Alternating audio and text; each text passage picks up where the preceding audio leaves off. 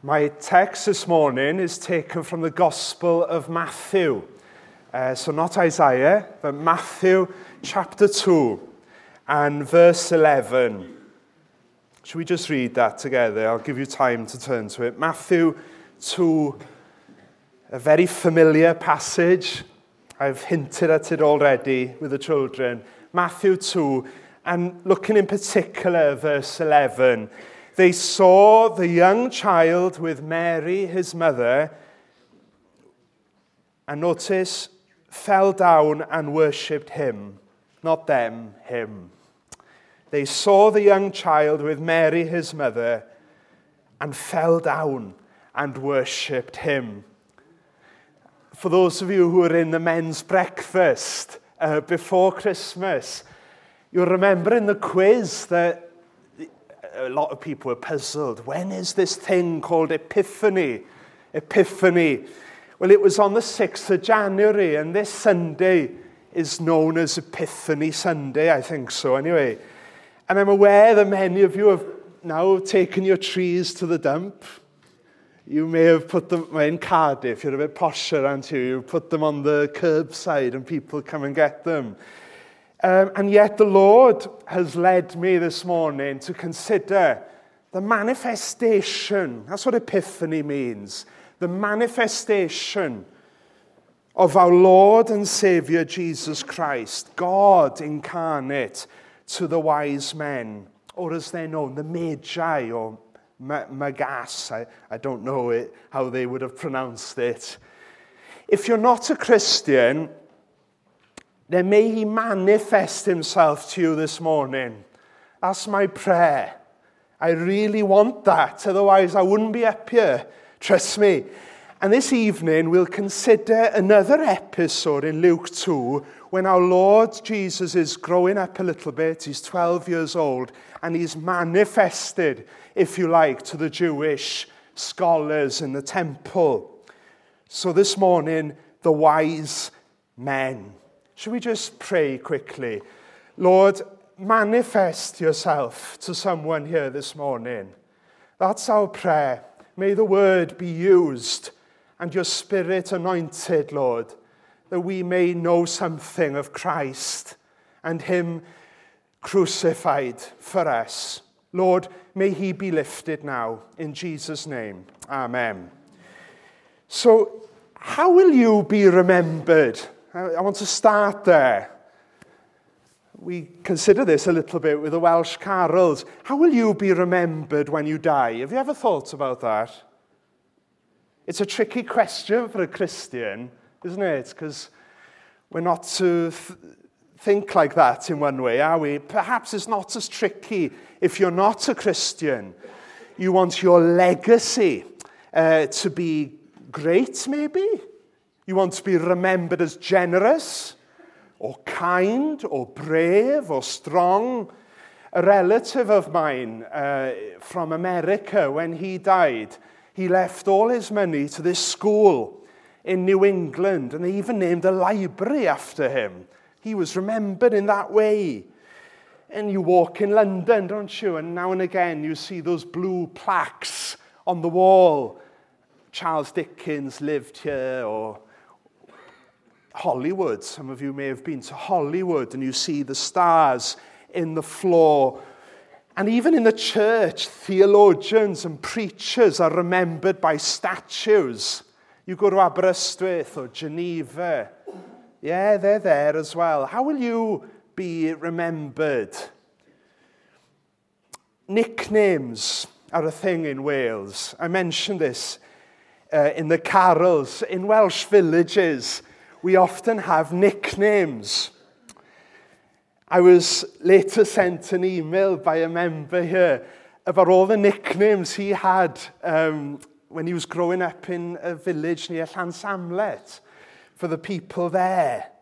They were remembered as John Mumbles, Jones Bottom House, gave the indication where these characters came from.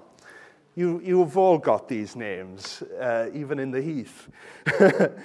and you had Benny the baker, Evans the deaf, Katie Gweinidog, which means minister, because she was the minister's daughter. And those names denoted something of their occupation. You even had some folks who were known for their looks. You had Dai the eye, because you only had one eye. And you had Emlyn Talcen, because he had a high forehead. Now, yeah, before we go any further, how are these characters remembered in Matthew 2? As soon as you open Matthew chapter 2, look at verse 1 there.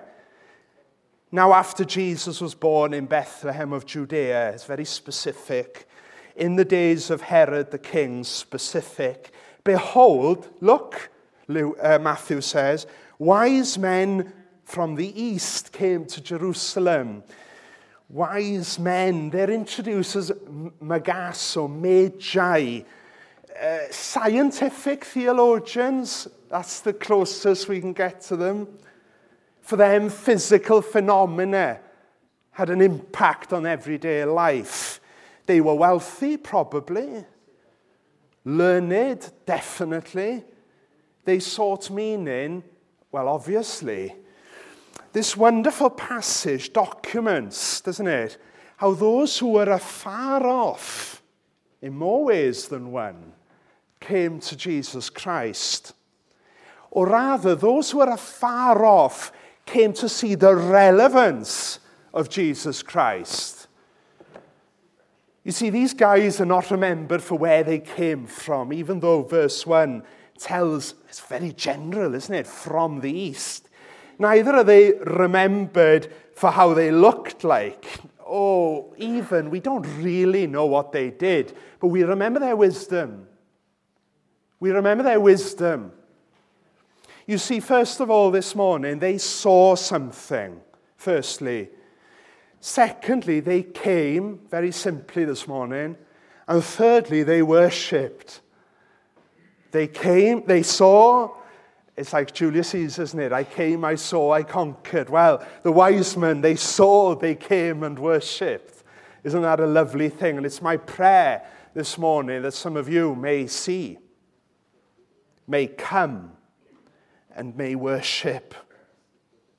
We're not on a hill like the shepherds this morning. We're in a faraway country. It's night time. And those bookish scholars see something that changes their life. So they saw something, first of all. The star has always drawn our attention, isn't it? It's, you've probably heard a few sermons even this Christmas time on this star. And even a couple of weeks ago, uh, we were home. I was coughing my guts out with COVID and I went up the hill behind my parents' house, and you'll remember that the planets were all um, visible apparently that one night. And I saw Mars and I saw Venus, but then I went home and ate my pasta. It wasn't anything special. There's, there was nothing life changing when I was on that hill prior to my pasta. But with these magi, they saw something that night or those nights which would change their lives, it's evident that they were astronomers. Oh, that's anachronistic, isn't it? That's out of, it's using modern words for things we don't really understand. They were scientists, they were those who were looking, watching, and they even, I think, they were familiar with Scripture, weren't they? Do you remember Numbers 24? Balaam's famous prophecy. Not, i won't preach on it, but I see him, but not now. I behold him, but not near. A star will come out of Jacob, a scepter will rise out of Israel. And those words were uttered thousands of years before this phenomenon. They saw something. The prophecy deserves a sermon of its own. But it's evident in the words that kingship and the star are linked together. You remember that Jesus himself is spoken of in Revelation 22 as the morning and the evening star, the bright morning star, rather. And the scepter is described in Psalm 45 as a scepter of righteousness. As stargazers, as they noticed a change. And I wonder how many others took note of that star, connecting it to that prophecy. Not many, not many. Many would have seen it, few followed. It's the same with our faith, isn't it? Ask and it will be given you. Jesus spells it out for his followers, doesn't he? Seek and you will find. Knock and it will be open to you. And he goes on, for everyone who asks receives, the one who seeks finds, and to the one who knocks it will be open. There's certainty there. You don't need a PhD to understand those instructions or a degree in anything else. You see, they saw something in that star that drove them to the Bible, however fragmented it was for them. They saw something in that star that disturbed their equilibrium. They saw something in that star that warranted action, that warranted an asking, a seeking, and a knocking. There's a very famous poem uh, by, I don't know if you've heard of him, T.S. Eliot, called The Journey of the Magi. It's worth the read. It's quite a deep poem, even though um, you may have done it in school. But it ends with these very poignant lines. We return to our places, these are the wise men speaking. We return to our places, these kingdoms but no longer at ease here in the old dispensation. That's how the things worked, you know, with an alien people clutching their gods. No longer at ease. Are you uneasy here this morning?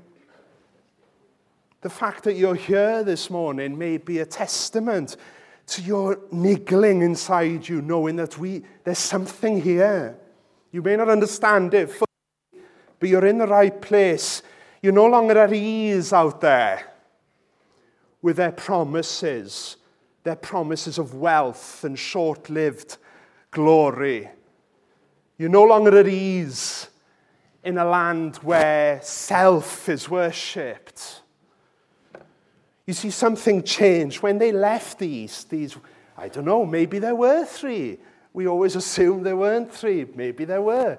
When they left the East, they were clutching gifts, not gods. Because the, the heathen gods have to be carried, don't they? And yet we see these magi coming with gifts. Oh, my friends, they saw something that night that changed them. They were clever men, definitely. But they didn't figure everything out, did they? Our text tells us Look, they go, verse 1 there, they came to Jerusalem. It's obvious that they took the eye off the ball here because you remember Wynn's sermon, the intelligentsia of Jerusalem, even, there in verse 6, could quote scripture. Micah 5 For you, Bethlehem Ephrathah, though you are a small among the clans of Judah, there's the humility there. Out of you will come for me one who rule, will be ruler over Israel, whose origins are from old, from ancient times. The people in Jerusalem knew that, but these magi, they'd either forgotten it or had not known it. What is evident by their stop in Jerusalem, that their wisdom wasn't geographical or even logical, like the Queen of Sheba, their wisdom seems to be captured in that curiosity, that Old Testament pattern of the Gentiles coming to the light. They saw something in Israel. What's your star this morning? You think, wow, what am, what am I talking about now? Well, the stars of today can take many forms, can't they? Those initial moments getting you to think. We see in the text that this specific st- uh, star, verse 2, was called his star. For the Magi, this star gave hope, it gave uh, wonder. But notice the effect it has on Herod. Verse 3 When Herod the king heard this, he was troubled, and all Jerusalem with him. So, this star for one person was glory, wonder, and hope. Star for Herod, trouble. Which are you? Which, what's your star this morning? Perhaps it's the life of one of these Christians. Look into it. Perhaps it's your niggling conscience, like I was saying, your, your inability to sleep at night, knowing that your heart is desperately wicked. And you think that's harsh, but you know it's your sin that's serious. Look into it. You have that feeling that you're going to live forever, even though you're getting older. Look into it. These are stars. They're given to get you to think. I, I love testimonies, uh, stories. That's what testimony means. And um, it's lovely hearing all the different stories from the people here. You've probably heard of David Suchet. You know, you've met, you've read, um, not read, you've watched your Poirot maybe over Christmas. And it's interesting when you read his testimony, he's a born again Christian. It was curiosity that led him to pick up that Bible in a hotel room. And someone close to me as well. It was curiosity that led them to pick up that Bible in their university digs.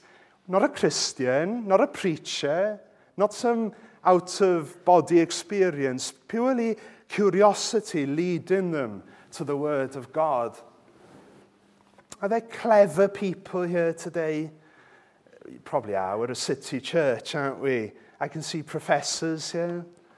There's, a, there's doctors, uh, great thinkers amongst us. What's your story? Because you're welcome here, clever people, like the Magi. But your cleverness won't deal with your sin. Your intelligence won't help you when you come to that final exam. That final exam which requires 100%, and you know you're going to face it. Your intelligence won't help you when you're facing death. You know this.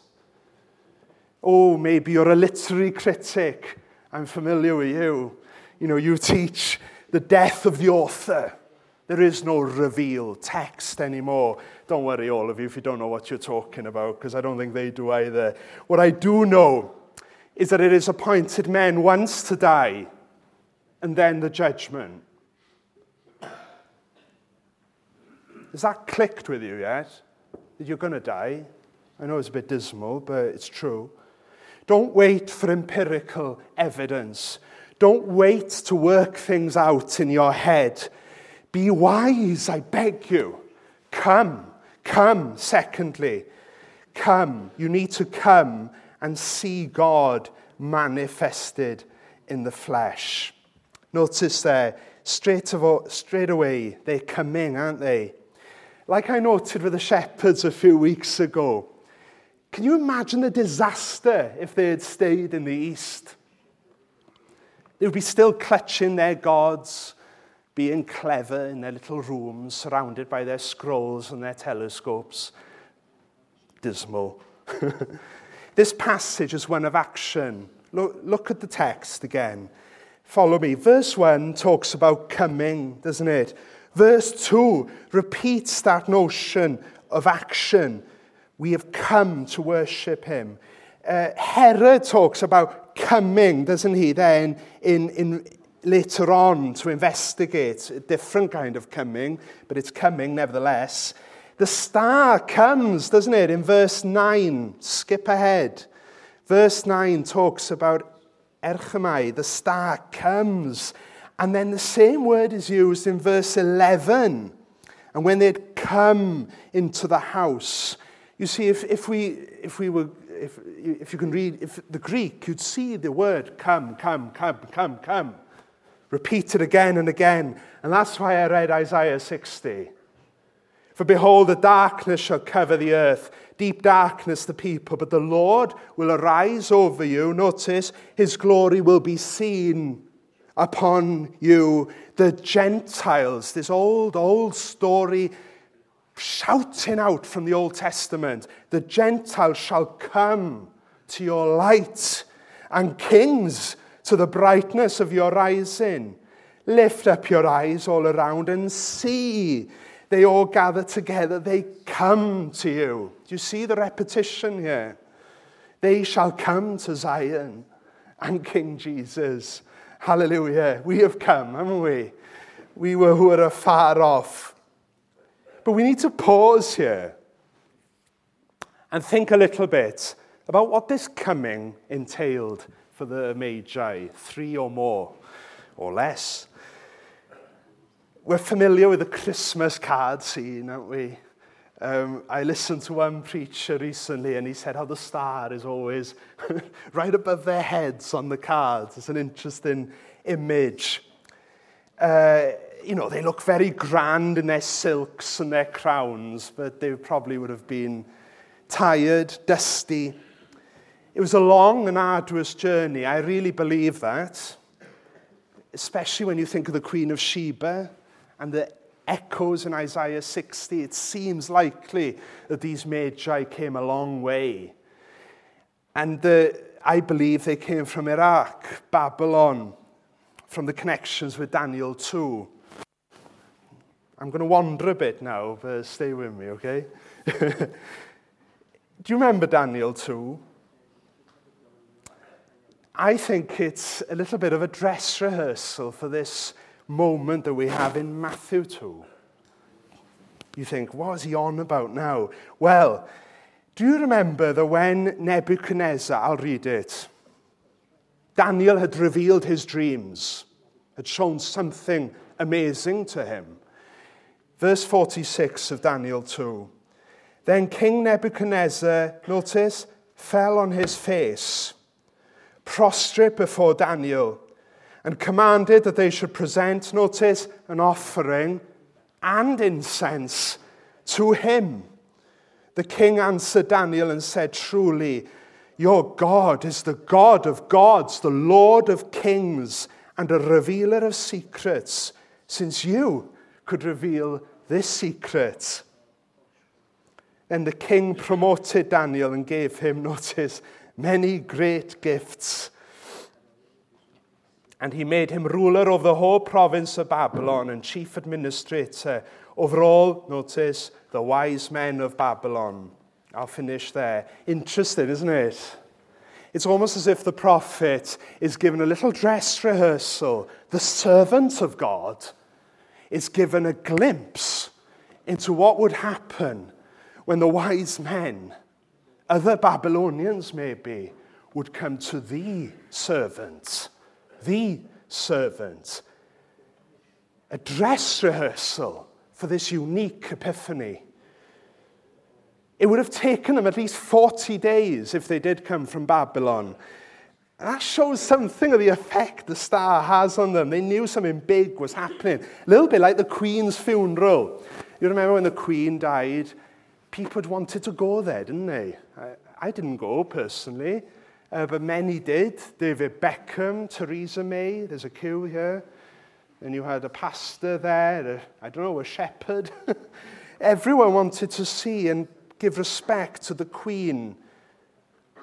Oh, my friends, spiritually, we must do the same with Christ.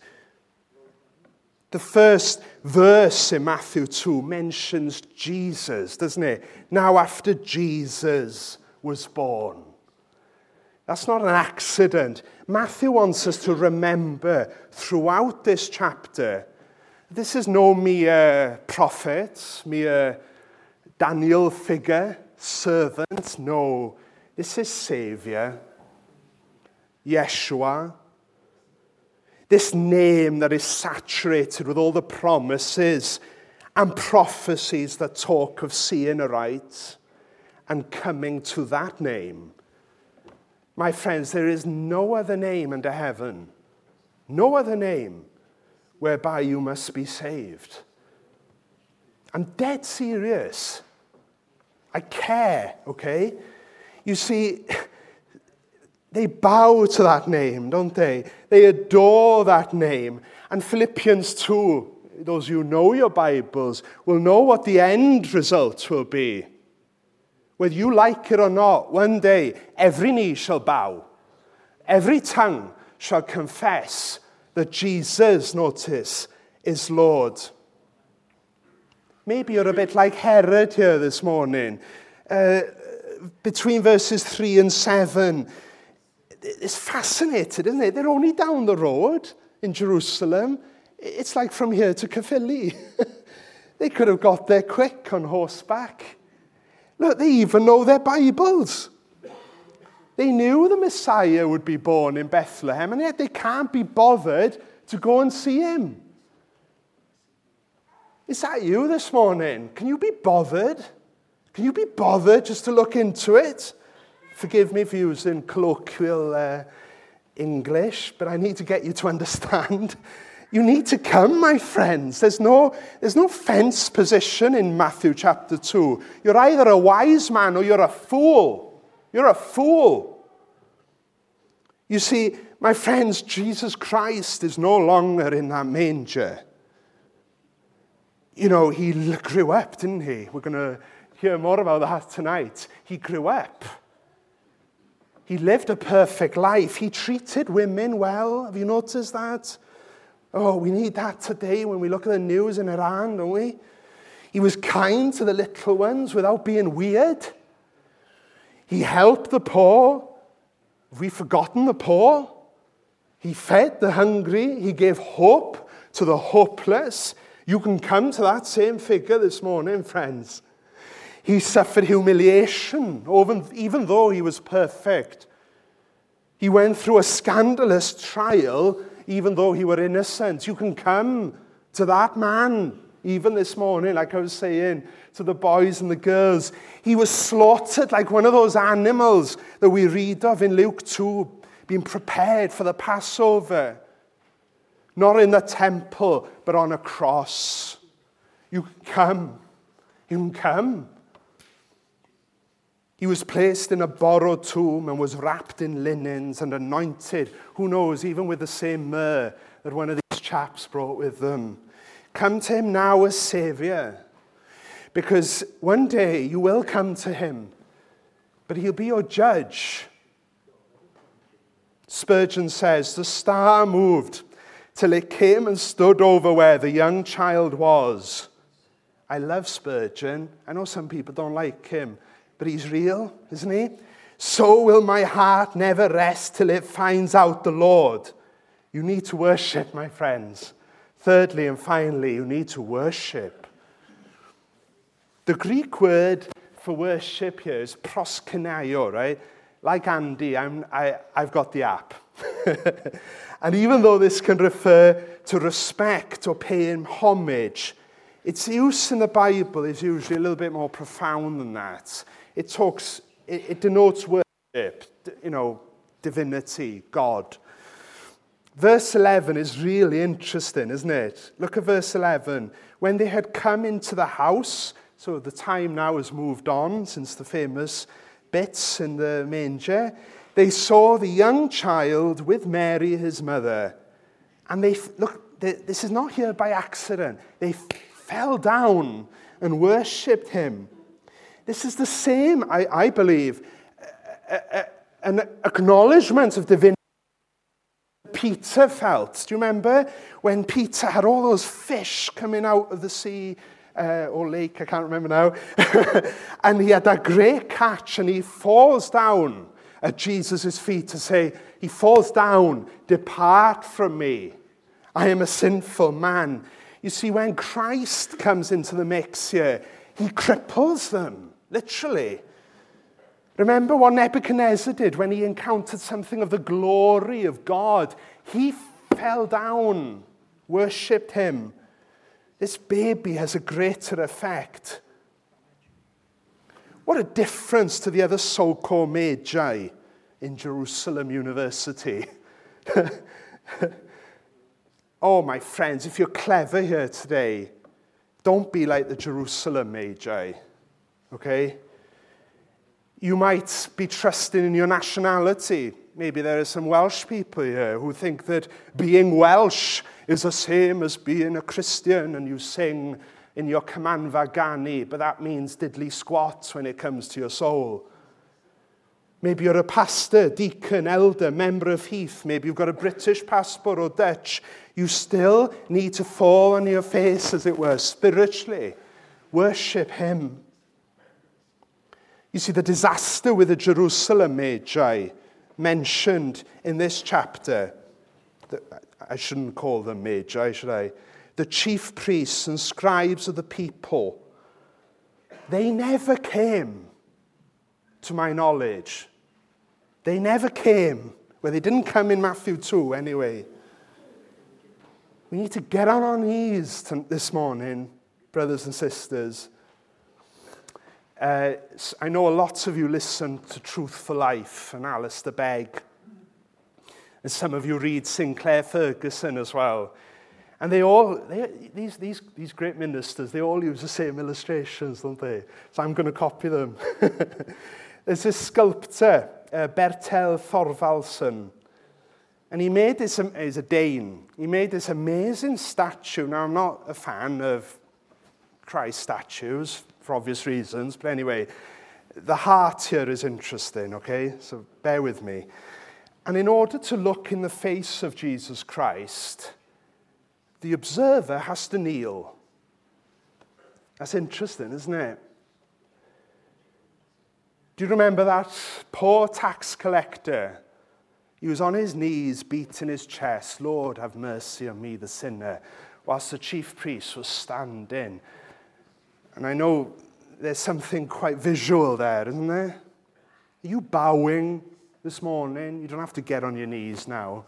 Are you bowing in your hearts? To be wise is to kneel.